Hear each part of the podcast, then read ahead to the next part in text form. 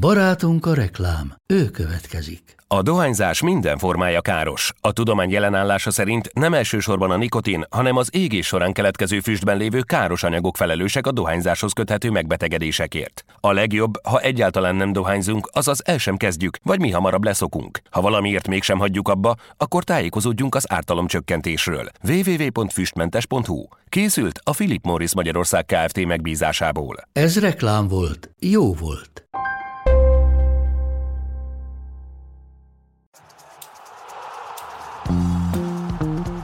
A teljes terjedelem. Magyarország első futballpodcastja Baumstark Tiborral és Bognár Domával. És ezúttal szerkesztőnket Váj Bencét köszöntjük nagy szeretettel. Ismételten itt a podcastban. Elárulom, hogy kicsit változtatni tervezünk itt a közeljövőben, meg már ezen a műsoron is, azokhoz képest, amiket az elmúlt hetekben, hónapokban készítettünk. Itt elsősorban Bence ö, odaadó munkájának köszönhetően szerint szerintem, meg erről beszéltünk, hogy talán túl sok volt a téma, amiket nem is tudtunk mindig a kellő terjedelemben hát feldolgozni. Időben is elszaladt a ló, tehát ez a másfél óra, ez... Um, Szerintem ennyit nem szoktatok ingázni, aztán ezt nehéz így végighallgatni. Doma nem ingázik ennyit, úgyhogy azt gondolja, hogy senki más nem ingázik ennyit egy héten belül, de kíváncsiak vagyunk arra, hogy ti mit gondoltok ehhez a kicsit megújított formátumhoz. Valamivel kevesebb, de szertágazó témákat hoztál, meg, hm. meg hoztunk, mert kicsit ez közösen készült. Nehéz volt bejuttatnom a témákat. Szerintem az első az abszolút adja magát. Itt a Manchester Unitednél történtek. Azért ez a hétvége a legnagyobb sztoria, meg hát, hogyha Manchester Unitednél történik valami, pláne mondjuk egy ilyen fajsúlyos dolog, mint hogy menesztik az edzőjüket, akkor az nem csoda, hogy ha uralja a világ sajtót. Igen, sziasztok! Hát én nagyon örülök, hogy ez itt megtörtént, uh, Szulsjár kirúgása, és nem azért, mert feltétlenül olyan uh, dühös érzelmeket táplálnék az irányába, hanem azért, mert egyszerűen annyira unalmas volt ez az elmúlt pár hónap, végignézve Cristiano Ronaldo-nak a megérkezésétől, mi is mindannyian podcastből gyártottunk hármat idén szerintem, ahol 20 percen keresztül a Unitedről beszéltünk, a, abban a tévés magazinban, amiben a, a Tibivel dolgozunk együtt, abban is folyamatosan, a Britanniában folyamatosan, a, nem tudom a saját műsoromnak a nevét, Szóval abban is folyamatosan a Manchester United jött elő, és egyfolytában ugyanazt kellett megrágni nyolc oldalról, miközben mindenki tudta már másfél hónapja, hogy miben fog itt majd kulminálódni ez az egész Jó, akció. miközben egyébként ez egy nagyon izgalmas időszak, már abból a szempontból is, hogy most mi lesz a megoldás rövid, hosszú távon, találnak-e edzőt, találnak-e megfelelő embert, aki átveszít úgy a, hát mi, mi, mi kell ide? Menedzser, ugye nagyon régóta... pont ez a probléma, tehát nem véletlenül foglalkoztunk ezzel, és nem, nem csak egy oldalról vizsgáltuk azt meg, hogy mi a probléma, mert most úgy tűnik, mintha Szulsjár lenne a probléma. Ugye volt itt az, hogy Ronaldo leigazolása az mennyire volt jó ötlet, van itt az a szempont, hogy akkor igazából egyel följebb kéne keresni a bajt, és én is ezen az állásponton vagyok, hogy amíg a vezetésben nem lesz változás, amíg nem egy valódi menedzser irányítja a klubot, hanem az a Szulsjár, akinek a munkájába akár beleszólhatnak fölülről is, aki, akivel nem tudnak egységes koncepciót kialakítani, úgyhogy ne egy évre tervezzenek, vagy mit tudom én, rövid távra, lehet az, az több év is, de az a lényeg, hogy ez rövid táv, addig nem, addig nem lesz sikeres a, a klub, csak, csak így átmenetileg. Kérdezzünk szerintem, itt a kedves hallgatóktól, nézőktől, ki a legalkalmasabb jelölt jelen pillanatban. És itt most szerintem nem kell, hogy nagyon szerteágazó legyen a dolog, a Manchester United kispadjára. Uh-huh. Mert felvetődik olyan kérdés is, amit Doma mond, hogy fölötte minden rendben van-e, kell-e esetleg futballigazgató vagy sportigazgató, attól függ, hogy melyik futballkultúrában hogyan hívják ezt a szerepet, aki esetleg kijelöl egy világosabb irányt. Ugye pont nemrég foglalkoztunk ezzel, hogy a Premier League-ben a magas számú edzőmenesztéseknek az az egyik fő oka, pont, hogy az angol klubok is átálltak egy olyan modellre, hogy sportigazgató uh-huh. van, szakmai iránymutató van, és egy ilyen rendszerben könnyebb kicserélni egy valakit, mint egy olyan rendszerben, mint amilyen Arsene Wengeré volt, Sir Alex Fergusoné volt, ahol a központi eleme ennek a klubmodellnek azért mégiscsak maga a menedzser. Egyébként létezik még ilyen? Létezhetne ilyen rendszer, mint amilyen létezett tíz évvel ezelőtt a Unitednél, vagy, a, vagy az Arsenalnál? én egyáltalán nem látok egyetlen top klubnál sem olyan modellt, ami erre hasonlítana, de amit szerintem esetünkben a, a leginkább aggasztó, és ennek a témának az én agyamban legalábbis egy kettő oldala van, az egyik a Szulcsjár oldal, hogy az ő munkája az mit jelentett, meg mennyire volt értelmezhető, és van az az oldal, amit most kezdtünk el megrákcsálni. Hogy, mert hogy a United valahol félúton van e között a régi megközelítés között, meg a, az új között, a, az újra nem hoznak embereket, viszont az igazgatóság tele van egy csomó emberrel, erről majd szerintem itt mindenféleképpen beszéljünk a különböző visszahozott klublegendákról, meg hogy egyáltalán mi a felépítménye ennek a, a klubnak a székházon belül, és Szulsjárnak egy ilyen menedzselős szerepe lett volna, viszont ehhez nem elég jó, meg ez nem is annyira modern, és valahol így megragadnak a, a tökéletes tévúton, ami sehova nem visz. Igen, a, az, a, az a munka, amit ugye Wenger és Ferguson összefogott, főleg Wengernél volt ez igaz, hogy ő egy következő szintre léptette a top focit, tehát ő volt az, aki figyelt, mit tudom én arra, hogy táplálkozás, hogy, öm, hogy még több munkát fektessen az ellenfelek feltérképezésébe. Ma már ezt nem lehet, tehát ezt egy ember nem tudja megcsinálni, itt egészen biztosan egy jóval összetettebb, összehangolt munkára van szükség, videóelemzőkkel, felderítőkkel, fiziós háttér munkásokkal. Az, amit Wenger jó, nyilván nem egyedül csinálta, de egyedül össze tudta úgy fogni, hogy szinte mindenre volt ideje, hogy, hogy figyelje, azt ma már egy top klubnál nem lehet megcsinálni szerintem, és ezért van ez, hogy, hogy nincs akkora hatalom az edzőnek a kezében. Hát miközben azt láthatjuk, hogy az igazán jól működő modellek, és itt szerintem három olyan példa is van minimum az angol élvonalban, ami abszolút iránymutató és követésre érdemes. Manchester City-nél, a Liverpoolnál és a Chelsea-nél egy olyan modell működik, egy olyan modell létezik, ahol van egy viszonylag kijelölt világos út, megvan az, hogy kinek mi a szerepe, és mind a három edző, itt ugye jelesül Pep Guardiola, Jürgen Klopp és Thomas Tuchel is olyan, aki képes ledelegálni a munkát. Aki képes azt mondani, hogy én lehet, hogy ehhez is értek, de van, aki nálam jobban lát bizonyos részterületeket, így Tuchelnél Löv Zsolt, így Pepen Linders, vagy így Leo mondjuk, Guardiolánál, uh-huh. akik köztudottan nagyon komoly szerepet kapnak abban, ami a napi munkát jelenti például. Tehát, hogy nem csak, nem csak stratégiai szempontok alapján kell ezt értékelni, hanem igenis a napi munkában. Ugye sokszor emlegettük itt a Manchester City-ről készült sorozatot, ahol, ahol Guardiola nagyon sokszor említi pont az általad is említett erőléti, fiziós tábot, hogy ők milyen fontos feladatokat végeznek, miközben egyébként azt is lehet látni, meg azt is lehet tudni, hogy ezekkel a kérdésekkel annak idején Ferguson foglalkozott.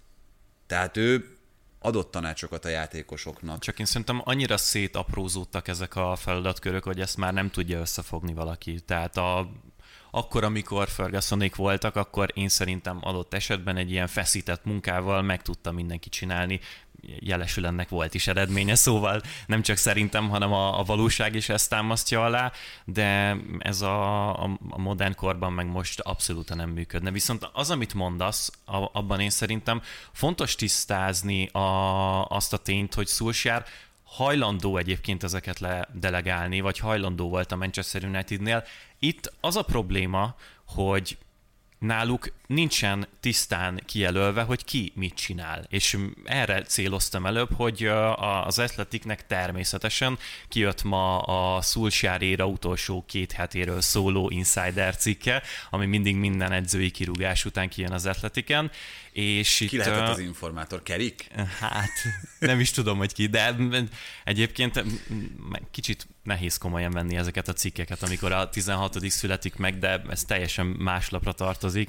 Nagyon sok olyan információ van benne, ami egyébként abszolút exkluzívnak számít, és Igen. nem láttam még olyat, hogy ezeket amúgy cáfolták volna, de arra, arra metodikára tényleg nagyon kíváncsi lennék, hogy hány ilyen beszervezett súgó van ezeknél a kluboknál. Tehát az, hogy azzal kezdődik az egész, fölpattantam, olyan hm. ideges lettem hirtelen, megint egy spanyol edző, hogy amint a meccs, meccset lefújták, hirtelen előkerült a semmiből George Mendes, és rácsörgött a vezetőségre, hogy Ha, kirúgtátok már? Mi, mik az a legújabb Elképesztő hírek? Csak mert, csak mert itt van Lopetegi, és szívesen hoznám a Unitedhez. Egyébként Mendesnek általában nem szoktak jó ötletei lenni, ezt speciál tudnám támogatni, de hogy mekkora valóság alapja van, azt nem tudom, bár Doma szerintem most fejben éppen meggyilkol, hogy az utolsó top edzőknek az egyikét is elhurcolná a Premier Liga a La Ligából. Amúgy vihetnék, tehát ugyanaz, mint, ugyanaz, mint Emery.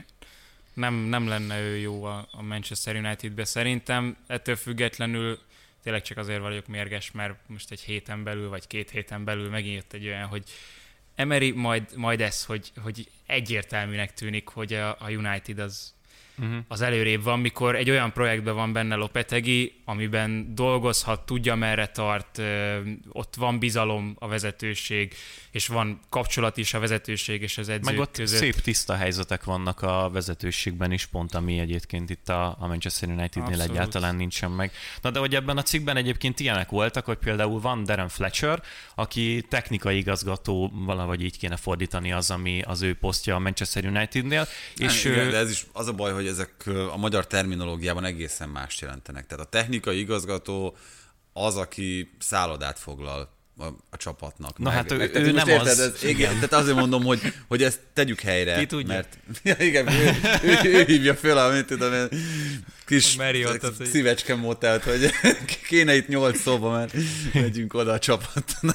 De nem, tehát azért mondom, hogy a magyar terminológiában nem biztos, hogy ezekre mm. a mhm. szerepkörökre vannak tökéletes kifejezések. Valami Igen. összekötő kapocs a keret, meg azt hiszem az akadémia között ez volt mondva, de hogy egyébként a meccsek előtti bemelegítésekben ő ott szokott passzolgatni a játékosokkal, meg segít közben. Ugyanez van, hogy például Mike Phelan, aki 800 millió éve itt van a Unitednek a stábjában, még Fergusonnal is dolgozott együtt, ő Sőt, van, hát hogy... nagyon dicsérte is a könyvében őt Ferguson. Hát nem csodálom, mert valószínűleg azért csak nem maradt itt ennyi ideje, hogyha, hogyha nem érte a munkájához, de hogy a bajnokok ligája meccseken például sokszor lehet látni, hogy Szulsjár fönt ül ez az Old Traffordon. Ez a filánszál. Igen, igen, igen. Hogy, és ő mindig ezt csinálja, hogy fönt ül, néz egy képernyőt, és ő meg filán, meg lent a pálya mellett igazgatja a játékosokat. De azt sem tudta senki, hogy kerikék most miért tartanak, miért tartanak edzést egyik nap, és miért tartja Szulsjár a másik nap, mert hogy sokszor konkrét teljes edzéseket ledelegált Szulsár, és akkor gondolom állt a vonal mellett, és nézte a játékosokat. De hogy nem ilyen bemelegítést, hanem konkrétan a meccsekre való felkészítésnek a, az edzés gyakorlatait, azt így ledelegálta a stábjának. Ilyet azért nagyon sokat látni. Tehát akkor, amikor mondjuk bajnokok ligája a meccsek előtt még valamit akár gyakorolt is a csapat, akkor is azért sokat, sok helyen láttam azt. Például Simeone volt az, aki nagyon együtt élt az edzéssel, tehát ő ott volt a pályán, ő oda ment játékosokhoz, de, de Ancelotti például nem. Tehát, hogy ott, De valószínűleg ott le van tisztázva, vele. hogy ki mit Igen, kap, tehát és ott milyen Zidane dolgozott ott az a 14-es BL döntő előtt, és nagyon érdekes volt a két mm-hmm. stílust összehasonlítva látni, hogy, hogy, hogy mennyire más a habitus, más. Egyébként nem, nem tudom, az ott nagyon sok idő eltelt, lehet, hogy már Simeone is jobban kiadja a kezéből ezeket a részfeladatokat. Hát most nagyon nagy, vagy nagyon komoly bizalmi kapcsolata van a Nelson Vivas nevű másodedzővel, nem ez a lényeg, hanem hogy hm. a Manchester City, hogyha a United-del játszik, akkor nincs is edzés, mert nem tudják, Igen, mire készül. Ez, ez is csodálatos sztori volt. De Bruyne elment egy ilyen podcastbe a válogatott szünet alatt, és ez is bele volt írva, hogy hát ők nem tartottak edzést, mert a Unitedről nem tudják, hogy majd mi lesz, és mi jön szembe a hétvégén, úgyhogy 10 percet gyakorolgattak, aztán Guardiola beküldte videózni a srácokat a, a székházba, meg valakit haza, vagy nem tudom tényleg. Tehát ezek olyan megalázó dolgok, amit, amit ezen a szinten borzalmasan nehéz feldolgozni, és tényleg szerintem az a legfontosabb itt, amit Doma is mondott, hogy ez a United nem funkcionál modern klubként. Itt a, a glézerek gyakorlatilag kimondva pénzt szeretnének csinálni, és az alattuk lévő embereket arra használják, hogy folyamatosan lehessen kivenni belőle. De azt csinálják, tehát hogy azt elég jól működtetik. Hát csak saját Miközben, maguknak. Jó, de itt, itt most mindenketten arról beszéltek, meg, meg mindannyian arról beszélünk, hogy, hogy a szakmai koncepcióval van hiba. Az üzleti modellel semmi probléma nincs a Manchester Unitednél. Már beszélünk róla, úgyhogy... Hát eh, persze, meg hát ez egy... Ez egy hát csak ez egy futballklub. Funkció, hát persze, de azt a funkcióját azt ellátja, amire egyébként a glézerek használni uh-huh. akarják. Ez Na fájhat. hát akkor itt a megoldás, ott van fönt a probléma. Ez a legzavaróbb egyébként, ezt még az atletik se tudja, hogy ki hozza a döntéseket. Tehát ki az, aki kirúgta a gyakorlatilag? Tehát ki, ki döntött? És mi alapján. Igen, így össze van mosva minden. Jó, én tőlem egyébként csinálhatjuk ezt, amit mondasz, csak akkor mostantól ne kezeljük a United-et futballklubként, hanem egy cégként ne a meccsfelvezetőkben ne statisztikákat nézzünk, hanem pénzügyi kimutatásokat, és ne érdekeljen, hogy mit csináljanak, a, vagy mit csinálnak a pályán, hanem akkor nézzük azt, hogy jól funkcionálnak-e pénzszerzésként, meg cégként. Igen, csak ez egy ilyen nagyon romantikus megközelítés. Amit, Nyilván amit most itt felhorkantam, mint az idióta futballszurkoló a sörrel a kezé kezében a tévé előtt, de... Meg, tehát, értem abszolút a felháborodásotokat, csak ö, kimondtad a kulcsmondatot ezzel kapcsolatban, vagy te mondtad, hogy a lézerek pénzt akarnak csinálni belőle? Na igen, szóval ez elhangzott, és akkor innentől kezdve sajnos minden más a háttérbe szorul.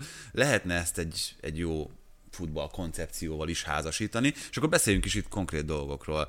Bocs, Kerik még tud... csak ide, tehát hogy a, ez, ez ide tartozik még szerintem. Kicsit a Valenciához tudnám hasonlítani, ott ugye Szingapúri, azt hiszem Peter Lim uh, tulajdonos van, és az ő jobb keze az az Anil Murti, aki igazgatóként működik, és ő szokta nagyjából intézni ezeket az ügyeket, és az az ember érzése, hogy igazából a, a futballszakmai dolgokban is ő dönt, ő nevezi ki talán az edzőt, vagy ő talán valakivel konzultál. A Unitednál is ez az érzés, hogy a Glazerék a háttérből irányítanak, és ők bólintanak rá a dolgokra, miközben Woodward, akiről közben kijött, hogy lehet, hogy még tovább maradna, amíg ki nem nevezi ő maga, vagy amíg meg nem találják az De utódot, egyébként mondták rá, hogy egyébként is majd tanácsadóként úgyis a klub mellett maradt, tehát hogy amúgy valószínűleg egyébként is szerepelett volna a mindennapi munkában. Igen, ez meg a másik, tehát hogy tehát ez a feltételezés, hogy, hogy Woodward az, aki a gyakorlatban itt sportigazgatóként is működik. Na de akkor nézzük a konkrét, konkrét. helyzetet. Nem, nem biztos, hogy érdemes találgatni bármit itt ezzel kapcsolatban, de azért azt próbáljuk megfejteni, hogy miben lesz más itt most kerikkel ez az átmeneti időszak. Nagyjából próbáljuk megfejteni, hogy mikor jöhet megoldás, ebben a szezonban jöhet-e olyan megoldás, ami jó és működőképes, és a következő szezontól minek kellene lenni a megoldásnak, vagy kinek. Ugye itt azért viszonylag világosan bedobáltak neveket, Brendan Rodgers-et, aki egész sok, sokat elkövet azért, hogy a Lester, Lesternél nem marasztalják. Nagyon szeretnék, hogy ne kelljen itt mindenkinek kivásárolnia, hanem kirúgják, és utána Igen, szabadon igazolhasson. Ügy, ügyesen csinálja magának Igen. a helyet, vagy a lehetőséget, megteremti legalábbis erre. Zidane neve, Erik Ten neve, itt, te méltatlankodtál, Doma, hogy milyen dolog már egy, vagy te írtad, hogy egy 5 0 igen, hogy egy 5 0 győzelem után arról kérdezik őt a sajtótájékoztatom, hogy akkor most mi lesz a United. Olyan Olyan pofátlanság ez, de hát tényleg, tehát elképesztő, és ő, ő is semmi más nem tudott mondani, mint hogy nem kerestek, nem tudom az információkat, nem tudok mit kezdeni ezzel, de tényleg elképesztő, hogy a Unitednak ez a szervezetlensége hogyan szivárog át a sajtóba is. Hát évközben tehát nem nem érkezik majd az egészen biztos. Itt szerintem olyan ezzel, edzőt ezzel kell ki is keresni. jelentettük azt, hogy, hogy itt uh, hosszú távú megoldás ebben a szezonban, hát azért még december sem kezdődött el, ebben a szezonban nem lesz? Szerintem nem. Kizár... Lopategi azért merült fel legjobb tudomásom szerint, mert hogy ő neki feldolgozható a kivásárlási összege de ő nem, tehát ő nem szívesen dolgozna koncepción, mm-hmm. ő ahol eddig volt, Na, talán a Real tudom, Madrid aha. a kivétel, de a Real Madrid, Real Madrid, a spanyol válogatottnál is az volt, hogy több éven keresztül mm-hmm. az utánpótlásban dolgozott, és úgy fölépítve lett ő a válogatott, a felnőtt válogatott csapatkapitánya, hogy aztán lerombolja a saját maga által felépített várat, de, de szerintem ide olyan ember kell, aki a játékosokra tud hatással lenni, és talán ezért lett volna pont Conte uh-huh. a, a jó megoldás, csak hát Conte se feltétlen szeretne azt hiszem átmeneti megoldás lenni. A Contéval az volt a baj a vezetőséggel. Miközben az egész élete arról szól, hogy átmeneti megoldás. Igen, de, de ő neki meg vagy vele a, a vezetőségnek volt problémája, mert nagyon hasonlította a munkamódszere Mourinho-ira, legalábbis ez volt a hír, és nem akarták ugyanazt a, az érzelmet érzelmi közeget itt a Unitednél pár hónap után előállítani. Hasonlított a munkamódszere mourinho miközben az akkori Insider cikkből azt olvashattuk, hogy a játékosok elégedetlenek voltak azzal az edzési intenzitással, amit Mourinho tartott nekik, és Konténál meg már azt tudjuk, hogy ott meg, ott meg a különböző testrészeiken veszik a levegőt, mert hogy dupla edzéseket tart nekik, és hogy olyan intenzitásúak, hogy össze csinálják magukat a játékosok, tehát hogy nem, nem, nem, Nyilván nem igaz, hogy hasonlított igazságot tenni, igen. A, a munkamódszer, viszont ugye itt felvetődhet egy olyan kérdés is, hogy hova vezethet ez az út a Manchester Unitednél? Nem biztos a bajnokok ligája továbbjutás, nem biztos, sőt, a top 4-es befejezés, így a bajnokság egy harmadánál állva, úgyhogy azért, azért elengedni nem szabad, vagy nem lehet. Nem, nem, hát lehet, hogy a pénz beszél, de az eredmény ugat, ugye? Tehát, hogyha, hogyha az a helyzet, hogy, hogy jönnek a vereségek, akkor megint, akkor Kerriket is odébb dobjuk. Tényleg itt is ez volt, hogy az eredmények alapján hozták meg a döntéseket, mindig az adott pillanatból így, így hirtelen kapkodva, és ugyanezt látom a folytatásra is. Tehát, hogyha most jön az eredmény, akkor ahogyan Szulsjárnál volt az elején, mikor ő, ő is csak ideiglenes edző volt, akkor megerősítik a pozíciójában, és ugyanez lesz szerintem Kerikkel is, Ez hogyha meg nem jönnek. lesz, hogyha így fog történni. Igen, ez hogyha meg nem jönnek, hát miközben, de miközben... nem jönnek az eredmények, akkor meg megint váltani fognak, és akkor addig fog ez menni, míg nem találnak valakit, akivel, na, most jönnek legalább valamennyire. Hát mert miközben egy olyan időszak következik, ugye vannak ezek a súlyozott táblák, hogy milyen uh-huh. párosítások következnek egy-egy csapat számára. Azt hiszem a top 6-os csapatok közül a Manchester Unitednek jön a legkedvezőbb időszaka a bajnokságban, tehát jöhet egy olyan idő, amit pont te is mondasz, hogy jönnek a jó eredmények, akkor ez most szépen elfed minden problémát. Öt éves szerződést keréknek. Igen. No, de hát lépjünk tovább szerintem itt United ügyben, amit lehetett, azt nagyjából. Hát most a dolgot, lehető legkellemetlenebb ellenfél a VR-re álljon idegenben. Igen. Hétközben. Viszont elvileg ugye edzéseken nagy különbség nem lesz, mint a, a, az eddig volt, úgyhogy a fene tudja, hogy hogyan tudnak ennek neki menni. Annyit szerettem volna csak mondani, hogy... Készül az új Insider cikk. Igen, az is lehet. hogy, hogy Pochettino neve természetesen megint nagyon aktívan felmerült, meg Fabrizio Románón keresztül valaki már most szivárogtatja, hogy ő jövő nyártól szívesen átvenni. Én szerintem az pontosan ugyanolyan tévút neki, mint a, a PSG, mert ugyanaz a pressing nélküli problémája adódna a United keretével is, mint a, a párizsiaknál. Szóval nem igazán látom, hogy ő ezt hogyan nem tudná feldolgozni, meg felmérni, hogy gyakorlatilag ugyanabba a késbe szaladna bele, mint amiben most félig meddig megtört az edzői karrierje. Hát ez azért erős szerintem. Hát még, a, még nem látjuk a kifutását ennek az edzői karriernek a Paris saint Majd beszélünk a PSG-ről itt. és Kétharmadánál az adásnak. Még egy plegykát, plegykát hadd csapjak le, az, hogy Ronaldo Luis Enrique-t szeretné edzőnek, az pedig tehát nonsens. Az, hogy kijutott az, e- a VB-re Luis Enrique, és itt van egy ilyen fiatal spanyol csapata, hogy ezt eldobja azért, hogy ő a United-nél dolgozhasson, és ezt ő maga is elmondta mm. gyorsan, hogy teljesen hülyék vagytok. Mi? Tehát mi, hát mi ha már válogatott volna Joachim Löw. Ó, oh, igen. Hú, hát én szerintem nem hiába nem mer senki belenyúlni abba a hangyabolyba. Jó, Lehet, csak... hogy me- megharapná ez a, a kivezetőségnek kezét. Nújzerike visszakérdezett, hogy ez most valami bolondok napi uh, vicce, hogy megkérdezték ezt a Manchester United de Most uh, nyilván erre a lő felvetése is lehet azt mondani, csak gondoltam. Ferguson után hát... volt, volt Moyes, ugye ő skót, Fanhal volt a, aki uh, külföldi. Nem, csak azon gondolkodom, hogy, hogy külföldi edző a United élén, az olyan furcsán mutatna. Csak ennyi. Mert? Nem hát tudom, Mourinho nem. is külföldi volt. Ja, tényleg Mourinho is külföldi volt, de ő meg külföldi is ilyen brit, de... de... De Lövnek nincsen ilyen nemzetközi tapasztalata, nem? Löv Zsoltnak van. Hát őt kinevezhetnék, annak örülnénk. De elővnek egyébként tényleg nincsen. De hát azért mondom, hogy ő klubcsapatnál Stuttgart... soha semmit nem ért el ezen a szinten. Ja, Na jó van.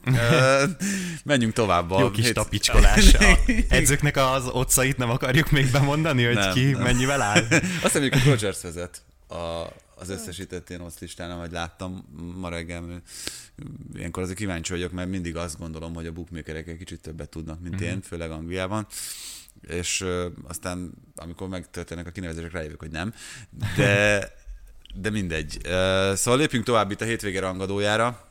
Ekkora a különbség, amit a Premier League-ben a Liverpool és az Arsenal között? Miközben ugye arról beszéltünk, hogy az Arsenal emelkedik, a Liverpool csillaga az nagyon magasan van itt ebben az egész szezonban, de mégis az volt az ember érzése, miközben el kell mondjam, hogy ezt a meccset nem láttam élőben, mert éppen, hmm. éppen körhintáztam a gyerekekkel a leányvári búcsúban.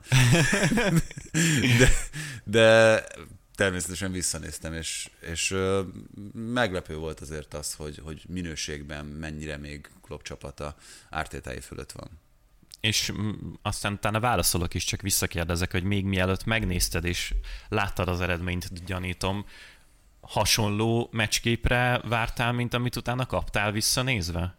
Nagyjából igen. Tényleg? Nem, nem volt nagy meglepetés számomra legalábbis. Érdekes, én nekem az volt itt végig, ami a, a fejemben motoszkált, és utána szerencsére ültem, hogy visszaláttam a Twitteren is, hogy én szerintem azért négy gólnyi különbsége között a két csapat között nem volt, miközben azt azért nyilvánvalóan el kell mondani, hogy az Arsenal jelenleg jobb esetben a top négyért küzd, a Liverpool pedig egy tiszta bajnok esélyes csapat, ez szint-különbség. Az Arsenalnak nagyon fiatal a kerete, felmenőben vannak, éppen építkeznek, a Liverpool meg minden címért küzd. Ebben egyetértek, de egy Liverpooltól ki lehet kapni úgy négy góllal, hogy egyébként nem vagy négy góllal rosszabb játékminőségben. Egyébként ez tök érdekes, és szerintem, ha a Manchester City lett volna az ellenfél, akkor ezt nem mondhattad volna el. A Liverpoolnál e- ez baromi érdekes, hogy ő nekik folyamatosan olyan, mint hogyha minden fel lenne erősítve Kloppnak a, a keze alatt, amikor sérültek voltak, egy picit rosszul játszanak, akkor feldolgozhatatlan. Akkor nagyon rosszak, akkor nagyon, nagyon rosszak, jók, akkor nagyon, amikor akkor jók, akkor meg, nagyon jók. Igen. igen. És ez, valójában ez igen. nincsen, annyi, nincsen akkora különbség az ellenfelük meg közöttük, mint amit adott esetben a játékképen mutatna, mégis négy gól kisül belőle, mert így, így felerősödik a, a Liverpoolnak a, az hát eredménye. Hát, miközben egyébként, tehát, és ha már arról beszélünk, hogy, hogy mi, mi a nem meglepő, tehát az, hogy, hogy Ártétától tudjuk nagyon világosan, hogy mit szeretne látni a pályán, és ehhez is igazolt játékosokat, de pont ez a fiatalság, tapasztalatlanság, amit láttunk mondjuk az első fordulókban is, hogy miért nem működik például ez a hátulról építkező csapat, nem elég labdabiztosak, nem elég nyomástűrőek azok a játékosok, még, teszem hozzá uh-huh. optimistán, akikkel ezt akarja játszatni. Hát a Liverpool ellen az azért nyilván egy olyan dolog, ami meg fogja bosszulni magát, tehát fogják dobni a hibákat ellenük, és, és hát ebben, ebben azért Klopp csapata nagyon-nagyon magas színvonalat képvisel világszinten, nem csak a Premier League-ben. Igen, de ebben még mindig jobb így ö, belefutni kellemetlenségkép, mint hogyha tényleg választott volna valami pragmatikus megközelítés, mint amit ott az FA Kupa menetelés során láttunk, vagy bármi ilyet, mert, mert nem ez az elvárás ártéte felé, és nem ez a jó út. Ami szerintem itt szintén fontos volt ebb, ezzel kapcsolatban, amit mondasz, hogy tulajdonképpen nem az volt a probléma, hogy a Liverpool pressingje megakadályozta az Arsenalnak a, a labda kihozatalait, mert ez majdnem minden csapattal szemben így történik, és nem is feltétlen kellett volna felvagdosni emiatt a labdát, vagy nem tudom, az volt nagyon furcsa, hogy az egyszerűen, mint hogyha, mint hogyha nem szóltak volna be a játékosoknak, vagy egy ilyen nagyon furcsa módon jött ki bennük ez a, ez a nyomás, amit kaptak a Liverpooltól, hogy ilyen 20-25 méteres keresztpasszok voltak a labdakihozatal közben, hogyha valakit beszorítottak, akkor így átrugta a másik oldalra, hogyha így elfelezzük hosszant mentén a, a pályát, és na ez viszont a lehető legrosszabb megoldás, mert ezt nagyon könnyű ellopni, ebből nagyon könnyű előre menni, hogyha csak megpróbálod kihozni a labdát, és mondjuk előre felé próbál passzolni az ember, ha ez így még értelmezhető, akkor abból utána sokkal nehezebb fordulni, mint abból, hogyha tényleg a, a pályán keresztbe megy a labda, mert utána arra csak rá kell robbanni minden irányból, aztán utána Azt lehet magyarázták kiosztani. a Match of the Day-ben, hogy ez nem véletlen volt, hanem a Liverpool uh-huh tökéletesen, szándékosan tereltek középre, uh-huh. középre az Arzenált, és ez a Tavares helyzet is olyan volt, hogy, hogy csak a széle felé ne. Uh-huh. Valószínűleg ebből jöttek azok is, hogy inkább keresztbe próbálták átjátszani a labdát, de ez, tehát ez, ezt az intenzitást, ezt ilyen tapasztalatlan csapat szerintem uh-huh. nem, nem képes kezelni, és hogyha már az eredménynél tartunk, akkor azért annak ellenére, hogy 4-0 lett, voltak még Liverpool zicserek helyzetek, ez, egy, ez az egyik, hát a másik pedig Ramsdale, négyet védett Ramsdale, az Arsenalnak szerintem három vagy négy kaput talált lövése volt az egész meccsen, és ilyen 5-6 kísérletet. Tehát ez, ez, ez most ennyi, és ez ö, nem feltétlenül az edzőket ö, minősíti, hanem inkább azt, hogy a játékosok között mekkora különbség van. De abszolút tényleg. Ezt tudom csak még egyszer elismételni, hogy a Liverpool bajnokok ligája bajnoki címre esélyes csapat, az Arsenal meg próbál az első négy-öt helyre be furakodni, úgyhogy ez ki is jött nagyjából a Te... pályán, és ezen nincsen szem, semmi szégyelni való. Igen, és ezt akartam mondani, hogyha ívelgeti az Arsenal a labdát, attól a tempó nem lett volna kisebb, attól még a Liverpoolnak ugyanakkor a lendülete lett volna. Uh-huh. Tiago szerepe a Liverpoolban? Az nagyon fontos lesz, mert a, a Liverpoolnak én szerintem az eddigi szezonban az egyetlen gyenge pontja az valahol ott a, a baloldali, középpá, baloldali 8-as helyén volt a középpályán. A, ami nagy változás volt idén a Liverpool játékában. visszasírják. Hát nem hiszem, de egyébként ő nyilván sokkal jobban be tudta volna azt a szerepet tölteni, amiről itt beszélek, meg azt a hiányt. Szóval a Liverpoolban az volt a nagy változás idén, hogy a, a korábbi évekhez képest sokkal direktebben, sokkal agresszívabban támadnak, egészen elképesztő az a lövés mennyiség, amit a kapura küldenek, és ez kimondva kimondatlan Kloppnak a, a célja volt a nyáron, hogy tényleg nagyon direkten menjenek a kapu felé folyamatosan, és bombázzák szét az ellenfeleket, ha meg nincs náluk a labda, akkor támadjanak le. Viszont ennek az lett az eredménye, hogy így, hogy kicsit kikerült a kontra a Liverpool játékából, így sokkal könnyebben tudtak fordulni az ellenfelek, és mivel annyi gólt lőnek, ami feldolgozhatatlan, ezért ez nem okozott problémát az esetek nagy többségében, de mondjuk azért ez tipikusan az volt, amivel kicsit zátonyra lehetett volna futni adott esetben itt a, a decemberi menetelés során, és ebben Tiago nagyon sokat tud segíteni, nem is azért, mert hogy ő majd szerelni fog ilyen leruhanásoknak a, a leruhanások közepette, hanem mert ő benne van egy ilyen, egy ilyen természetes passzer ritmusadás, ez ami a legnagyobb előnye, meg amit, amit mindig láttunk tőle a Bayern Münchenben is, és ez, ez jó tehet a Liverpoolnak. Mert itt ugye ez azért egy nagyon Igen. fontos kérdés, hogy megint jön egy olyan időszak, ami elég intenzív, ugye itt sok meccs decemberben, bár mondjuk abból a szempontból talán egyszerűsíti a helyzetet, hogy csak a klubnál kell uh-huh. teljesíteni, úgyhogy ott egy kicsit jobban építhető. Az is valami. Hát igen, azért nyilván ezeket mondjuk egy pont, egy, ahogy beszéltünk itt erőléti stábokról, sokkal inkább tervezhető, hogyha végig nálad van a játékos, mint hogyha utazgatnia kell, mással is dolgoznia kell, bele nyúl valaki olyan a munkádba, mm. akivel nem feltétlenül tudsz mindig tökéletesen egyeztetni. Menjünk Olaszországba, ahol szintén volt egy elég komoly rangadó. Elveszítette a veretlenségét első nap a Milán, és most már a Napoli is, viszont ez utóbbi volt talán a kisebb meglepetés, mert az Inter ellen, és hát kezdjük a legfontosabb és a legsajnálatosabb hírrel, ugye Viktor Oszimennek elég súlyos a sérülése, biztos, hogy műtétre lesz szüksége, és egyelőre bizonytalan még az időpontja is annak, hogy mikor térhet vissza róla úgy beszéltünk korábban, mint arról a játékosról, aki gyakorlatilag Lukaku után az egész szériá egyik csatárarca lehet, úgy is kezdte ezt a szezont. Mi lesz nélküle?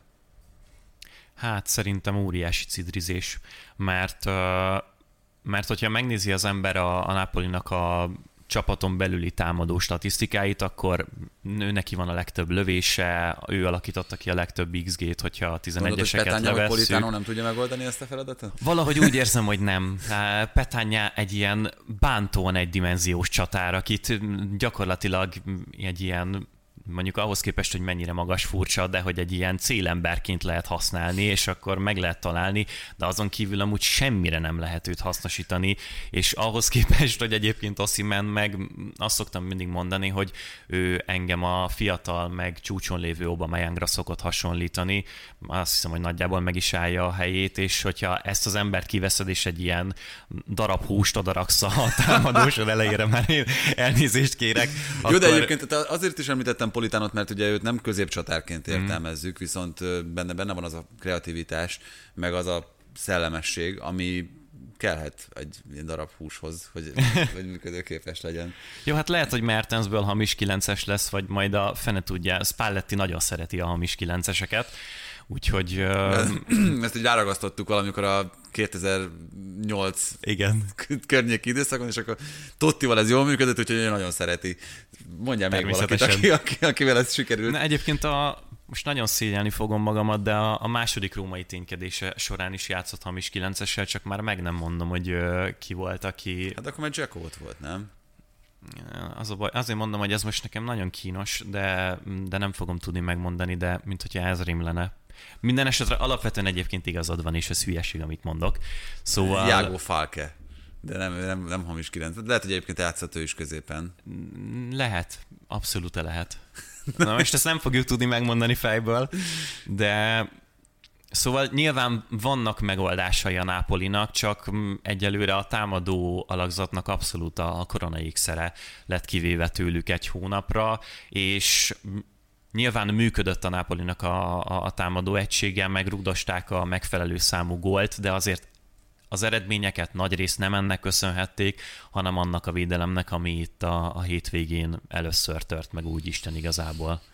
Az, hogy az Inter játék annyira hullámzó, meccseken belül sokszor, az itt az átállásnak a következménye szerinted? Hogy még mindig, mindig tanulják Simone Inzaghi fociát, ami azért most látható, és valljuk be, nagyon elütt Conte stílusától, vagy, vagy valami másról van szó? Na, nagyon-nagyon-nagyon furcsa az Inter, és, és nagyon-nagyon furcsa őket nézni hétvégéről hétvégére, mert Kontira is rá lehetett sütni azt, hogy például itt tavaly a bajnoki menetelésnek a legvégén, amikor csak az eredmények kellettek, akkor, akkor ilyen rém szélsőségesen pragmatikus 1 0 ráment, és bocsánat, és abszolút hajlandó volt a, az Interrel akár bekelni és meg visszaállni, kontrázni, de ettől függetlenül ez az Inter egy picit más, mert Inzági olyan, mint hogyha Ártitához hasonló, és olyan, mint hogyha meccsek közben ilyen 20-30 perces szakaszokra teljesen elveszteni a kontrollt a csapata felett, meg az Inter a meccsnek az alakulása felett, és se úgy nem tudják megfogni az ellenfeleket, hogy célzottan visszaállnak, és utána tényleg megpróbálnak lefordulni, se úgy nem tudják megfogni az ellenfeleket, hogy ők irányítanak, mert ők támadnak, ők építkeznek hátulról, és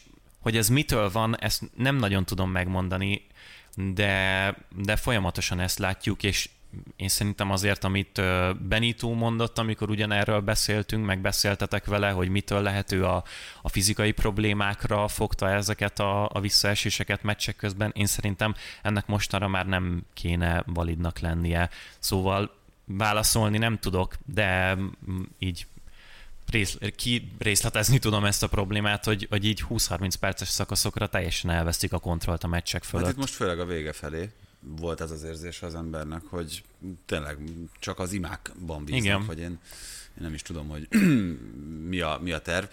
Azt látjuk már, hogy mi ennek a, ennek a kifutása, mert az Inter azért, ha csak az eredményeket nézzük, nagyon szépen kiegyenesedett, minőség is van a keretben, minőség is van a csapatban, akár itt nemzetközi, akár, akár hazai szinten nem kell, hogy lejjebb adjon az igényekből? Én szerintem nem. Az nyilván kérdéses lesz, hogy mondjuk a, az idősebbek, és főleg itt Zsékóra gondolva, hogyan fogják bírni az idénynek a, a kései szakaszát, de én szerintem egyáltalán nem, hogyha ebben tudnak előrelépni, és ebben Inzági meg fogja találni azt a, azt a szerszámot, vagy nem tudom, alkatrészt, amivel ki tudják küszöbölni, hogy, hogy ne legyenek ezek a 20-30 perces szakaszok, akkor én szerintem itt bármerre elmehetnek. Pokoli nehéz sorsolásuk volt október-novemberben, és ehhez képest most már négy pontra vannak, azt hiszem a, a Napolitól, vagy, vagy nagyon közel vannak az első helyhez. Tehát, hogy itt mondtuk folyamatosan, hogy azért vannak gondok az Internél, de szerintem elég jó eredményekkel vészelték át ezt a, ezt a nehéz sorsolást.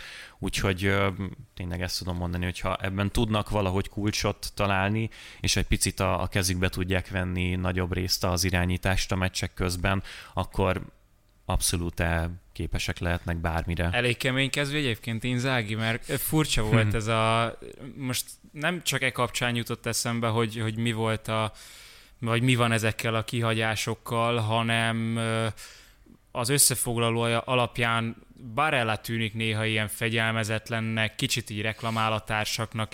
Itt van ez a kirúgja a 11-est dolog, hogy akkor most Lautaro vagy Csáhanoglu még mindig nem tűnik Lautaro egyértelműnek.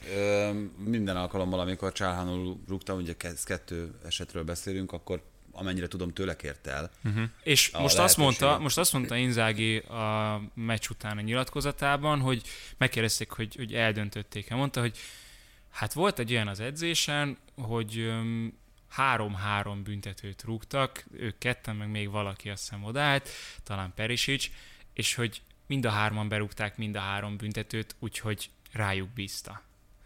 Ez egyébként nagyon érdekes, hogyha itt bármiféle kétségünk merülhet fel azzal kapcsolatban, hogy Inzáginak sikerülni fog ez a szintlépés, amit még mindig sokszor megkérdezünk, meg sokszor megkérdeznek, hogy a, a Lációtól sikerül-e erre a plusz lépcsőre fellépni.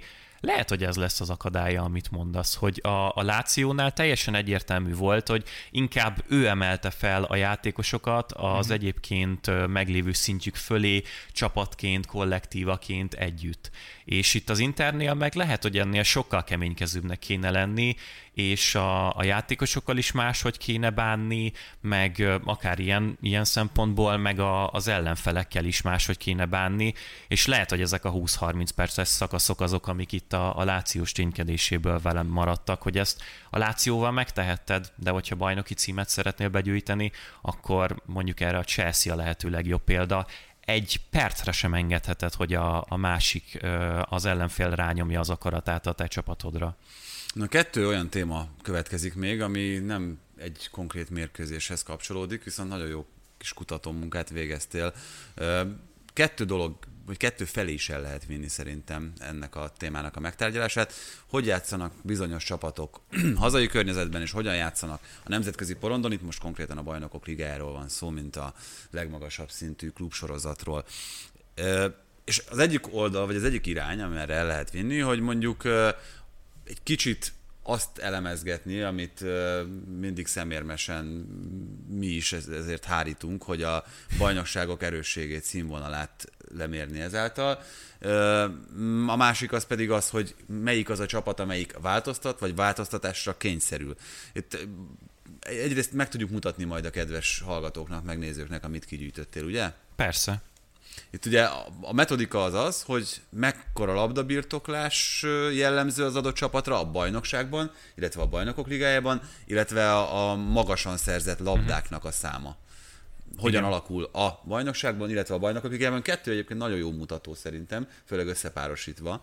A pontosan kettő. azért gyűjtöttem ezt ki, nyilván azt azért el kell mondani, hogy ez kettő darab statisztika, tehát hogy borzalmasan mély dolgokat nem lehet belőle levonni, de Főleg a kevés meccs miatt. jó út felé Csak elvisz. azért, Nyilván a, azért, a azért zavaró, mert nagyon igen. sok, tehát mondjuk, hogy az Intert nézzük, akkor egy Shakhtar Sheriff Real mm. Madrid csoportban ez félrevezető lehet. Abszolút, nyilván azért mondom, hogy itt még mielőtt bárki a fejünkre olvassa, ennek a, a gondolatnak vannak ö, rései a pajzson, de azért szerintem lehet levonni belőle következtetéseket, meg lehet okosan, és azért ezt a kettőt néztem, amit itt előbb tárgyalgattunk, mert hogy szerintem 2021-ben a futballban kettőféleképpen lehet kontroll alá venni egy mérkőzést, vagy nálad van a labda, és ennek másféle oldala is vannak, mert lehet, hogy támadsz, vagy ezzel véded magadat, mint például Lopetegi, vagy pedig pressingelsz, és rányomod a, a, az akaratodat ott a támadó harmadban az ellenfelekre pont Lopeteginél teljesen egyértelmű a dolog. Tehát egy bajnokság során az egy pontnak is óriási jelentősége van. Egy kupasorozatban, legyen ez a bajnokok ligája, legyen az Európa liga, vagy legyen simán az adott országnak a kupasorozata, az, hogy te döntetlenre játszol, és becsúszik azon a két-három, vagy akár egy egyenes kieséses szakaszban az egy meccsen az egy nullás vereség, az nem fér bele és pont ez az, ami, amit a Sevilla iszonyatosan csúnyán benézett most a BL-ben, és próbál majd visszakapaszkodni, mert hogyha kell, akkor tud teljesen máshogy is játszani. Tök Na, de ha már teljesen más játék, akkor szerintem a legszignifikánsabb eltérés a Real Madridnál látszik hogy mennyire más a futballja mm-hmm. a hazai porondon. De pozitív értelemben. Po, abszolút, itt abszolút. negatívról is fogunk beszélni, gondolom, Igen, de, de itt de abszolút ott az, pozitív. hogy például a magasan szerzett labdák száma az három, kétszeresed, de talán több mint kétszerese, hiszem, ugye? Igen. Az, amit nemzetközi porondon szereznek. Itt, és ez itt azért is érdekes maga a felvetés, mert egy csomó olyan érdekességet lehet ezzel keresztül tárgyalni, hogy motiváció, akár, igen. Ez az, a... tényleg ez az első, az a vicc, hogy a Real Madridhoz a bajnokok ligájában az életük meccsére mennek a csapatok. Jó, nem az Interre értem, hanem mondjuk a Sheriffre, mondjuk a Shakhtarra. Hát, de az Inter is. Tehát, hogy ilyen és... szempontból szerintem az Inter is. A Real Madrid pont olyan nagy intézmény szerintem a bajnokok ligájában, hogy, hogy ez így legyen még nagy csapatoknál is. Mert, és a, akkor... mert az ellenük játszott uh-huh. meccs, az, igen, az a meccs. Igen, igen, igen, igen. Főleg, hogyha idegenben van, az még egyet rátesz, és akkor ezzel szemben van az a hadsereg, amelynek a fele háromnegyede már háromszoros, négyszeres BL győztes. és tényleg tehát ez nem, ez nem feltételezés, hanem ordít a játékosok testbeszédéről, megmozdulásáról, Kroos, Casemiro, Modric azért lelkesebb szokott lenni ezeken a meccseken is, de hogy, de hogy próbáljuk egy kicsit higgadtan az egészet valahogy úgy kezelni, hogy, hogy tovább jussunk, és aztán majd tavasszal begyújtjuk a rakétákat. A Reálnál tényleg ez a, ez a nagyon furcsa, de ami nekem igazából feltűnt, meg egy picit kiinduló pontja is voltak, úgyhogy örültem, hogy kijött a végére. A Juventus Massimiliano Allegri mindenek ellent mond, amit itt az elmúlt 45 percben elmondtunk. Tehát, hogy ez az ember, ez itt a, az ultra konzervativizmusnak a csimborasszóját csinálja, és meglepően eredményesen. A, a Juventusnál az van, hogy a, a nyomásgyakorlásban van egy kicsi eltérés, de azért inkább elhanyagolható, viszont gyakorlatilag... azt hiszem, ugye? Igen, de tényleg tehát olyan, ami így ma a kis minta miatt annyira nem érdekes, viszont a labdabirtoklásuk szinte centire ugyanannyi a BL-ben, mint a szériában a Juventusé. Jó, de ezt tudjuk Allegriről, hogy ő szemérmetlenül bevállalta a korábbi edzői időszakában is azt, hogy kis csapatként játszik nagy csapattal. Ez korábban egyébként az Atletico Madridra volt szerintem jellemző, mm-hmm. még csak a nagy klubok közül, de már az Atletinél sem mondható ezzel, hogy ők a, a kis csapatok ellen is Náluk mondjuk... szerintem pont az jön ki, hogy ő nekik a BL-ben egy picit ehhez vissza kell nyúlni, de a bajnokságban meg, ami már tavaly elkezdődött, Ez az teljesen függő. Tehát, hogyha az Atletico Madrid a Liverpool van egy csoportban, akkor persze, még a Milánnál is ugyanez a helyzet, főleg egy ilyen Milánnál, hogy ehhez kell visszanyúlni. A Porto ellen nem, nem érezték, hogy akkor most, uh-huh. hogy akkor most melyikhez Igen, ott, ott, van az üzemzavar, amikor, amikor most elég nagy csapat vagyunk ahhoz, hogy, hogy egy Porto ellen már másképp játszunk. Igen. De hogyha ők kerültek volna egy Inter, Shakhtar, Sheriff csoportba, akkor teljesen más lenne a helyzet. Uh-huh.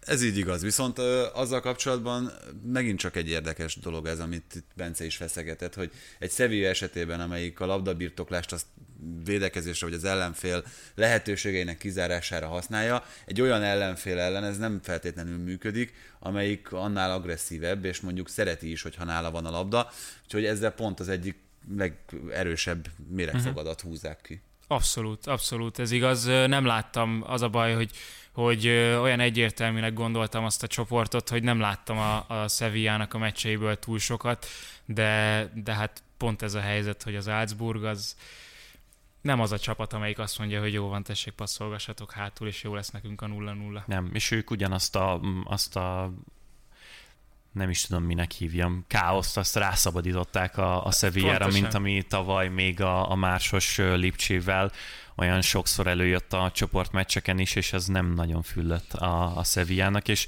és tényleg én szerintem, vagy nekem legalábbis az volt az egyik legérdekesebb, hogy a, egyszerűen nagyon kevés, tudja, nagyon kevés csapat tudja azt megcsinálni, hogy a bajnokok ligájában, a bajnokságban, tehát az ideje mondjuk 80%-ában mutatott játékhoz képest teljesen más mutat. Mert hogyha rákényszerítik, akkor egyszerűen ez egy annyira diszkomfortos helyzet, hogy nem lesz belőle eredmény. A, a Wolfsburg például tök ugyanilyen, de a, a Sevilla volt a, a másik, ami itt szintén feltűnt ezzel kapcsolatban. Nem tudom, mi a bajotok, amúgy játszott egy 5-3-as meccset a Sevilla a Levantéval, közvetlenül a Klasszikó előtti meccs volt az október 24-én.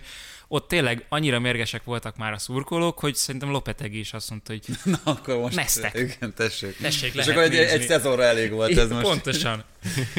Kettő olyan csapat van, ami szerintem ilyen szempontból talán a legérdekesebb, miután itt tényleg a krémjéről beszélünk a mezőnynek. Az egyik a Paris Saint-Germain, a másik pedig a Bayern München, hisz két olyan csapatról beszélünk, amelyik a hazája bajnokságában talán a legjobban kiemelkedik, úgyhogy náluk vetődik fel legerősebben az a kérdés, hogy ha olyan szintű ellenfelekkel találkoznak, mint mondjuk a Manchester City, vagy mint most akárkit mondhatnék, akkor, és itt főleg nem is a csoportkörben, hanem az mhm. egyenes kieséses szakaszra kell mondjuk olyan, olyan következményekkel számolni, amivel nem biztos, hogy tudnak egyébként számolni szezon közben. A, az a különbség között a két csapat között, és az a különbség, hogy például mire juthatnak itt a bajnokok ligájának a kieséses szakaszában, hogy a Bayern München labda birtoklás terén nincsen rákényszerítve abba, a, vagy arra a hazai bajnokságában, hogy ott ő bármiféleképpen átengedje a gyeplőt. Ellenben azért mondjuk a Bundesligában a letámadásoknak a, az intenzitása az brutális, hogyha más nem is, és azért ezen az oldalon azért fel tudnak készülni a BR-re, ez a PSG-nél sehol nincsen meg, tehát hogy náluk borzalmas eltérés volt, majd látjátok, hogyha valaki tényleg érdekel és végig akarja a, a számokat böngészni, hogy ő nekik sokkal alacsonyabb a labdabirtoklásuknak a száma, és a kevesebb nyomást is tudnak ráhelyezni, meg kevesebb labdaszerzésük van a támadó harmadban. Tehát, hogy a PSG-nek itt a, a bajnokok ligájában teljesen más arcát kell mutatnia, és erre céloztam még egy fél órával ezelőtt, hogy én szerintem ez pontosan ugyanúgy nem fog működni majd, mint ahogy az a tavalyi kiírásban sem működött. Mert egyszerűen nem nagyon látni ilyet a modern futballban. A Mourinho-nak az interje mondjuk az nagyon hasonló módon nyerte meg a, a BL-t még hát most már lassan egy tíz évvel ezelőtt, de én szerintem nem ebbe az irányba megyünk, és, és nagyon nehéz lenne, akkor is, hogyha Messi meg Mbappé az, aki rohangál ott a támadó sorban. De ott vannak még azért különböző tényezők, tehát szerintem még várhatunk Pochettinótól meglepetést.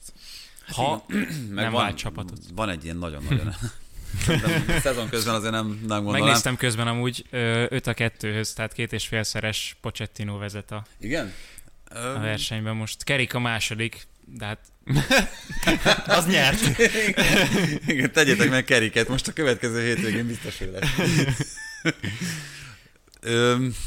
Még egy dolog van, amiről mindenképpen érdemes beszélni, az pedig, vagy hát mi azt gondoljuk, hogy érdemes. Itt majd egyszer szeretnénk természetesen feldolgozni játékvezetői szempontból is, hogy pontosan ez hogyan történik. Bevallom, ezt azért javasoltam ezt a témát, mert a hétvégén téma volt az egyik meccs közvetítés közben Fehér Csabi mesélt arról, hogy milyen különböző uh-huh. játékvezetői felfogásokkal találkozott, és mondta, hogy neki azért az angoloké tetszik a, a legjobban, mert hajlandóak megbeszélni a, az eseteket. Tehát, hogy egy játékosnak mindig ez az egyik legfontosabb. Ugye Spanyolországban is láthatunk ilyet, meg Olaszországban, de ott vitázni állnak le, nem? Tehát, hogy ott, nem, ott azt látom, hogy... Mate, nem, Mateulához simogatni áll le, kérlek szépen. De Lához ő egy külön állatfaj, tehát hogy Igen, a, de... játékvezetők egyébként is furcsák, de ő... De én azt, azt szeretem a legjobban, amikor, amikor tényleg azt látod, hogy, hogy vitatkozik a, az olasz bíró, és ő is ugyanolyan szenvedéllyel még a játékossal, és ö, onnan is jött egy kicsit ez elő, hogy hogy ugye az U21-es válogatottban Balog Botondot kiállították, ha. és ugye reklamálásért. Uh-huh. Egy olyan helyzetben, amiért valószínűleg a bíró neki állt volna vele vitatkozni Olaszországban, hogyha ez a pármában történik, de mondjuk egy más játékvezetőnél meg ez nem fér feltétlenül bele. Most, Vannak hogyha... ilyen sztereotípiák egyébként nálatok, vagy bennetek is? Abszolút. Gyorsan a, a VAR kérdést akartam lezárni, tehát hogy azt tök jó látni, hogy egyre inkább hozzászoknak a játékosok is, hogy amikor egy ilyen szituáció van, akkor érdemes reklamálni, mert lehet, hogy az a nyomást tudsz helyezni a játékvezetőre, de hogy úgy is meg fogja nézni, tehát annyira durva reklamálások már nem feltétlenül szoktak lenni, és most ennek jó példája volt itt az Internápolin ez a kezezés, ami látszott is a kamerából, mm. hogy pont, pont nem láthatta a játékvezető, mert pont eltakarta a kezét, és el is fogadták nagyjából, hogy, hogy ők szinte biztosak benne, hogy, hogy kezezés volt, Inzági is ott reklamált, kapott is egy sárgát érte, de, de az asszisztensem mondta neki, hogy nyugi, hát ez egyértelmű, ez büntető lesz, és meg fogja adni, és tényleg így még rá se nézett a, a képernyőre, már fújta be a 11-est, hogy, hogy egyértelmű. Igen, ez a, ez a reklamálás dolog is nagyon érdekes, hogy hogy alakult itt a videóbírós rendszerben, mert um, ugye próbálják a ligák, és ez szerintem mindegyikre igaz, egyenként is elmondható róluk, azt a látszatot kell tenni továbbra is, hogy minden döntés, ami a pályán születik, az a játékvezető felelőssége. Tehát azért van az most már egy jó ideje Angliában is, hogy mindenképp, tehát hogyha tök százszázalékos egy 11-es, de a bíró eredetileg nem fújta be, akkor is menjen ki a monitorhoz, ő nézze meg, ő sípoljon. Viszont azt azért szerintem nagyon-nagyon nehéz elültetni a játékosok fejében azt, a, azt a, az alapvetést, meg azt a gondolatot, hogy, hogy ő továbbra is ő maradt a főnök.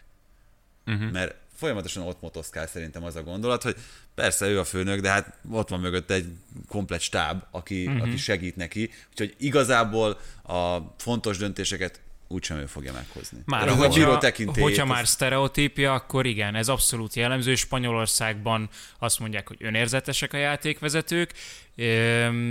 Kicsit ráerősítette erre, de ettől függetlenül üdvözlöm azt a döntést, azt az iránymutatást, ami a szezon elején jött, hogy az elsődleges a pályán hozott döntés legyen. És ez nem volt eléggé kihangsúlyozva, hogy ha nincsen rá egyértelmű és megdönthetetlen bizonyíték, hogy az ellenkezője történt, akkor maradjon az az ítélet, és a, a játékvezetők, hallottam ilyet is, vagy nem is tudom, már olvastam, de lehet, hogy, de lehet, hogy játékvezető mondta nekem, hogy, hogyha egy játékvezetőnek meg kell változtatnia az ítéletét, akkor az az ő egójára is hatással Há, van, ne? akkor az az ő, ő, ő tekintélyére is hatással van, Ez és éppen ezért um, itt jön elő az, az önérzetesség, hogy, hogy um, hát de ez, ez azt nem szívesen, nem szívesen változtatja meg. De miért? Figyelj, tehát a, az, hogy neked egy most hétköznapi emberként gondolj csak bele abba, hogy az, hogy neked van a pályán, mit tudom én, hány döntése lehet egy bírónak egy meccsen? Azért, azért sok, tehát nyilván az is döntés, hogy tovább engedsz egy szituációt, meg, meg tehát percenként Vagy azért... félbeszakítasz egy meccset. Igen, tehát percenként egy biztos olyan szerintem, de lehet, hogy több, tehát ebben majd érdemes utána nézni. De, de mondjuk száz fölötti döntést kell meghozni, és abból mondjuk adódik öt, ami nem kis szám. Uh-huh. Aminél lehet, hogy meg kell másítanod azt a döntést, amit te a pályán hoztál. Másfél óra alatt neked ötször kell gyakorlatilag, nem kell bocsánatot kérned, de ötször kell másképp döntened néhány másodpercen belül, mint amilyen ítéletet te meghoztál. Ez olyan szintű, tényleg egókarcoló ö, elem és, és tekintélykarcoló is, tehát hogy ez a játékosoknál is. Hát hogyne, persze, tehát hogy szerintem én ezért, ezért kimondottan sajnálom a bírókat, és nem azért egyébként, mert um, én azt gondolom, hogy, és pont amikor volt az élő felvétel, akkor egy, egy nagyon kedves sráccal beszélgettünk erről, aki, aki játékvezető, és ő mondta ezt, mondtam a, ott a beszélgetés végén, hogy miért nem csak olyan esetekben miért, miért csak olyan esetekben döntenek, ami abban a négy uh-huh. kategóriába tartozik, ugye második sárgalap, vagy akár egy szöglet, aminél látszik tök egyértelműen, hogy nem vannak a lábára és ő mondta ezt, tök jogosan, hogy, hogy az a baj, hogy ha még ilyeneknél is felül tudják vizsgálni, akkor tényleg végképp elveszíti a játékvezető a tekintélyét. Tehát egy szögletnél, egy bedobásnál, egy kirúgásnál is mondjuk még odaszólnak a fél, hogy bocs, nem azt csináljuk, csináljuk a másikat, tehát akkor tényleg az lesz, hogy a, a százból 15 döntésed lesz rossz, amit ott neked be kell ismerned. Magad előtt is, a játékosok előtt is, hogy, hogy rosszul döntöttél. Tehát akkor tényleg, akkor mi, mibe vesznek téged? Meg Várom akkor... azt a jelenet sort, hogy, hogy öm, egy játékvezető azt mondja, hogy most megint felülbíráltatok, hát akkor tessék, csináljátok onnan a videót. Ha jobban tudjátok, akkor amikor, csináljátok. Amikor levonul, tudod, mint amikor megsértettek egy játékot, le, be, bemegy az öltözőbe, és ott hagyja a csapatokat. Az lenne ám a szép. Uh... Hát egyrészt borzalmasan nem értek egyet, egy más részét pedig abszolút meg tudom érteni egyébként, tehát elég jó példát szolgáltat az eddig még ed, egyik ne, eddig nem említett egyik hétvégi meccs, a Sociedadnak a mészárlása, nem ők követték el, hanem rajtuk a vasárnap este, ott a bíró totálisan elvesztette a kontrollt, és hagyta teljesen, hogy Bordalásznak a, az agya az így kinőjön a pályára, és átvegye az irányítást a mérkőzésnek az alakulása között. Emiatt, amit mondtok, hogy a, a tekintélyét ezt mégiscsak meg kell tartani a játékvezetőnek a játékosok felé, Akkor működik jól. ezt meg tudom érteni. Mindazonáltal, és bocsánat, hogy saját magamat hozom fel példaként, csak ezzel a legegyszerűbb uh, itt példáznom, hogy mi a, a gondolkodásom. Én elég sok mindent csinálok egyszerre, sokféleképpen, tehát én máshol is szoktam beszélni, veletek is nagyon örülök, amikor beülhetek mellétek beszélni. Ez mondjuk azt, hogy egy főszerep hívjuk annak, és van, amikor meg műsort szerkeztek. És ezeknek a feladatköröknek a médiában is megvan a maga felelőssége, meg a maga funkciója, ez szerintem a legfontosabb szó itt ebben a tekintetben, és én pontosan tudom azt, vagy legalábbis nagyon remélem, hogy pontosan tudom, hogy mit kell csinálnom, amikor szerkesztő vagyok, és amikor én például téged, vagy volt már olyan, hogy Domát is támogatlak, és egyébként ti viszitek a vásárotokat a bőrre, ti vagytok a főszereplők Függött a vásárra. Így van, bocsánat. És, Véletünk vásárt a bőrbe. és, és ti vagytok a, a főszereplői az estének, és én meg csak igazándiból próbálok egy keretet körétek rakni, amiben működni tudtok, meg azt is tudom, vagy legalábbis remélem, hogy milyen, amikor nekem beszélni kell, vagy írnom kell, mert nekem kell elmondani egy véleményt. A bíróknak én alapvetően azt gondolom, hogy funkciójuk van a pályán, és be kell, vagy fel kell tudni dolgozni azt, hogy te nem focista vagy, aki gólokat lő, és nem főszerepelsz a meccsen, és nem miattad szurkolnak a szurkolók, hanem neked van egy olyan keretrendszer, amit biztosítanod kell a mérkőzésnek a, az abszolút jó lefolyásához, és ennyi a feladatod. Te nem vagy főszereplő, ne játsz el harcokat, mert egyébként most ha nagyon bunkó lennék, akkor gyakorlatilag ugye a pályának az egyik része vagy, aminek el kell végezni egy feladatot azon az estén. Az a furcsa, hogy Pul Sándornak, meg például Matteulahoznak is kicsit más azért a filozófiája. Ők azt mondták, hogy itt az a cél, hogy a nézők jól szórakozzanak. Tehát a szórakoztatás uh-huh. az első nem feltétlenül az volt, hogy, hogy olvadjunk bele mindenképpen a környezetbe, és legyünk észrevehetetlenek. Hát de akkor legyenek csak olyan bírók, mint a, elfelejtettem a nevét, és nagyon fogom sajnálni, pedig még Domával is néztem milyen videót. Ki volt az, aki így pattogva balerinaként ment össze-vissza a pályán, és ilyen elképesztő szórakoztató mozdulat argentin, argentin spori. Na hát akkor legyenek mindenhol ilyenek, hogyha sót szeretnénk. Nem, én azt gondolom, hogy tehát itt, itt azért nem értek ezzel egyet tökéletesen, mert uh, ahhoz nem kell, hogy főszereplőnek gondolja magát, meg nem is az, ez teljesen nyilvánvaló, viszont ahhoz, hogy, uh, hogy valami fajta keretet tudjál szabni a meccsmenetnek, ahhoz uh-huh. kell a karakter, kell az ego, kell a tekintély. És a karaktert, egót, tekintélyt azt csak úgy tudod megteremteni, hogy olyan eszközöket használsz, amit te úgy érzel uh-huh. nézőként, hogy, hogy ő, ő túlságosan uh-huh. szerepel, meg túlságosan ö, nagyra értékeli a, a saját feladatát, vagy a pozícióját.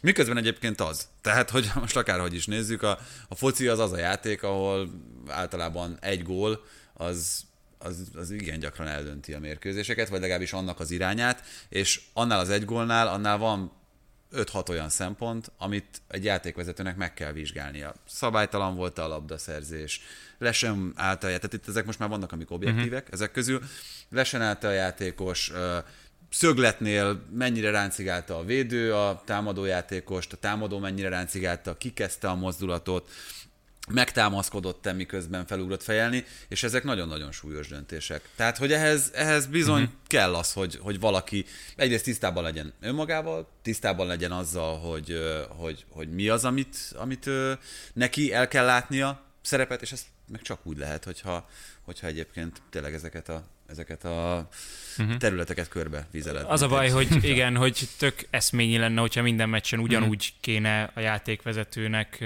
működnie, de minden mes teljesen más, és tök más dolgot igényel egy például egy ilyen Real Sociedad Valencia, és tök mást igényel egy olyan meccs, aminél, tehát nem láthatod előre, hogy azon a meccsen mi, mi fog következni, hogy hányszor kell mm. neked meghúzni a gyeplőt, hányszor kell azt mondani, hogy na ilyenből többet ne, mikor következik be az első ilyen, mikor jön az első szikra egy, egy meccsen, és ehhez meg lehet ezt úgy is oldani nyilván, hogy, hogy nem cirkusz csinálsz belőle, hanem tényleg nagyon határozottan és partnerként, de van, akinek már tényleg látványosan kell azt csinálnia, hogy meg tudja fogni a játékosokat, hogy az ő kezében maradjon uh-huh. a meccs, mert minden meccs teljesen, teljesen más. Hát és erre még szerintem egy, egy utolsó gondolat meg bizonyítékként, nem tudom, hogy láttátok-e, a Netflixen van egy sorozat, ahol földolgozták a sportnak nagy botrányait, és ebben ugye szerepel a Calcio Poli, ahol... Ja, láttam, de csak a... Na mindegy, nem láttam. nem? Csak a címet. Aha, mindegy. A lényege az, hogy most anélkül, hogy a magáról, a sorozatról, meg a filmről bármilyen véleményt szeretnék nyilvánítani, ott ugye amit olvashattunk is, meg láthattunk is, hogy mi volt ennek az egész ügynek a, a középpontjában, ugye egy hosszú idő, ideig tartó információgyűjtés után lehallgatták azokat a telefonbeszélgetéseket, amiket Luciano Moggi, a Juventus akkori sportigazgatója folytatott a bíróküldőknek az elnökével.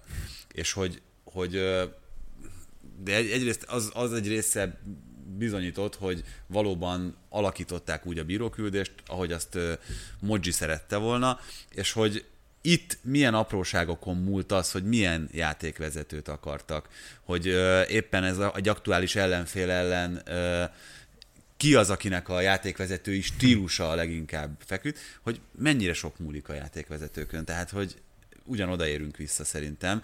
És most, most teljesen azért mondom, hogy nem érdemes ebbe belemenni, hogy a többi klub itt ezzel hogyan próbálkozott. Uh-huh. Nyilván van ilyen fajta nyomás. A mai napig is szerintem minden országban, minden szövetségnél, mert egész egyszerűen itt ugye nagyon sokszor beszélünk arról, hogy bajnokok ligája oda visszavágós mérkőzés, és oda kerül egy olyan bíró az első meccsre, akiről tudjuk, hogy viszonylag alacsonyan van nála az a szint, ahol elkezd sárgalapokat osztogatni, miközben van négy vagy öt olyan játékos, aki veszélyeztetett ilyen szempontból uh-huh.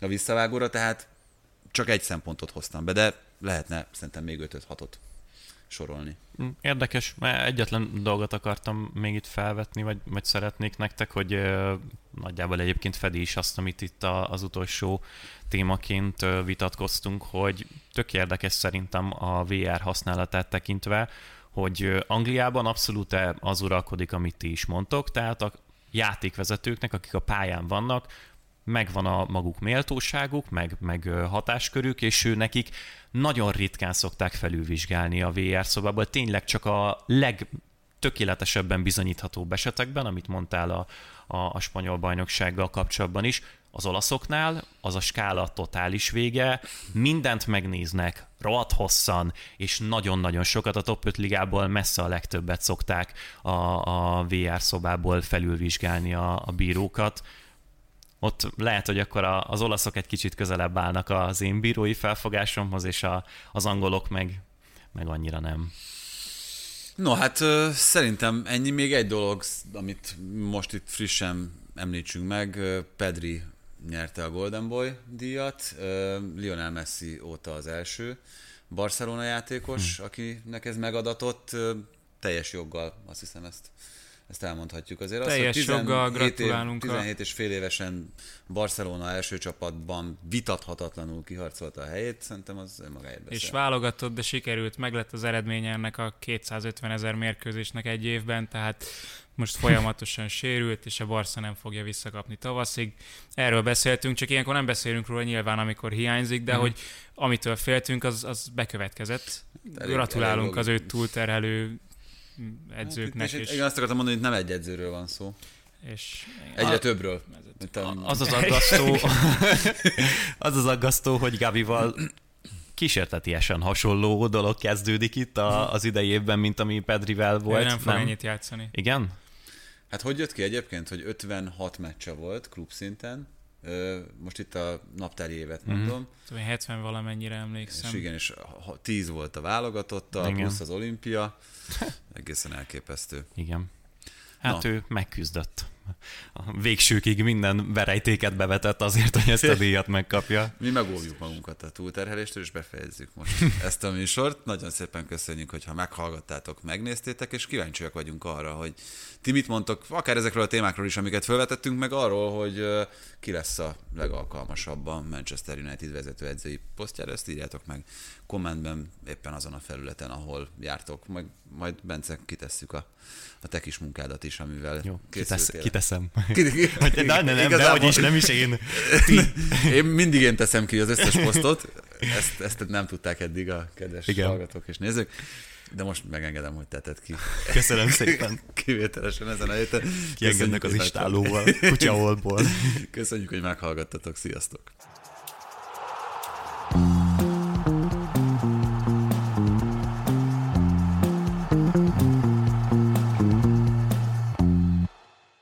Ha más podcastekre is kíváncsi vagy, hallgassd meg a Béton műsor ajánlóját. El tudod képzelni, hogy a podcastet, amit éppen most hallgattál, fél év múlva már a mesterséges intelligencia generálja? Mi sem. De ha érdekel, eljötte már a gépek lázadása. Hallgass bele az Embertelen podcastbe. Orsós Lajos vagyok, a műsor házigazdája. Egyelőre még élőben. Egyelőre. Fedezzük fel együtt, hogyan ismerkedik, randizik, mesél és vitatkozik Betty és Péter, két teljesen mesterséges intelligencia. Lajos, a podcast címét mond még egyszer, Léci. Oké. Okay. Embertelen podcast. Ez a műsor a Béton közösség tagja.